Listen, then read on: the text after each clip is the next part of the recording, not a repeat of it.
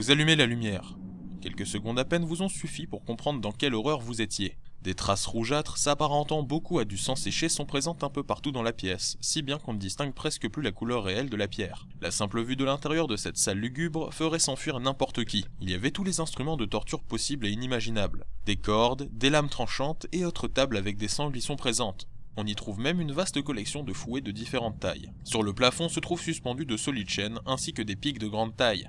Mais ce n'est pas ce qui vous fait le plus peur, puisque dès votre entrée, votre regard s'est porté rapidement sur l'individu dans le coin de la pièce, près d'un levier. Il s'agit d'un clown. Son costume est des plus réussis, rempli de grandes poches et couvert de sang qui se mélange parfaitement à l'habit bicolore, oscillant entre le rouge et le jaune. Son maquillage est tellement bien fait qu'on dirait presque un masque de peau sur lequel on aurait collé des cheveux verts. Mais peut-être est-ce le cas, vous dites-vous? Quoi qu'il en soit, il vous regarde fixement en tenant un colis d'une main et pointant une direction de l'autre. Il pointe une petite porte en bois de l'autre côté de la pièce. Vous essayez de lui parler, mais il ne fait que ricaner au lieu de vous répondre. Que voulez-vous faire? Si vous voulez partir dans la direction indiquée par le clown, lancez le fichier audio numéro 43.